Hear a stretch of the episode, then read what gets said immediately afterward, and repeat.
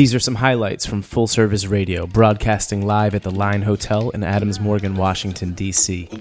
For all of our programming, visit fullserviceradio.org. Shift Drink. This homage to, you know, like natural winemaking, which is really exciting what's going on. Not necessarily a fad or just a trend. I don't think it's a fad. I don't think I don't think it's a trend. I think the people that are passionately doing this are going to be doing this for certainly the rest of their lives and probably generations after that with their wineries. I think it's like saying that organic food is going to go away.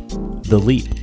We were managing a community garden on the rooftop of the Atlantic Plumbing Building next to the 930 Club. So they wanted us to just plant it with, with shrubs or something that was more low maintenance. And I said, just like, give me a chance. Let me talk to some chefs and see if I can use this amazing, you know, 500 square foot growing space downtown that's state of the art.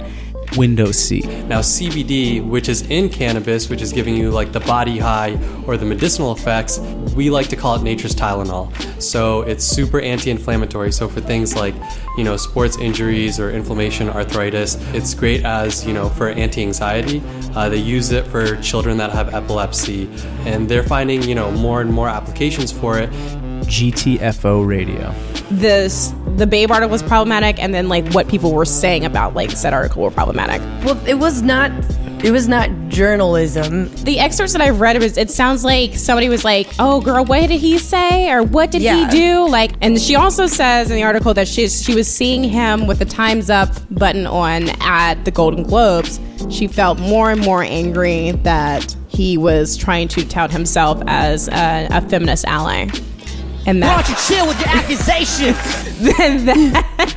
These have been highlights from Full Service Radio. Check out all of our programming at fullserviceradio.org.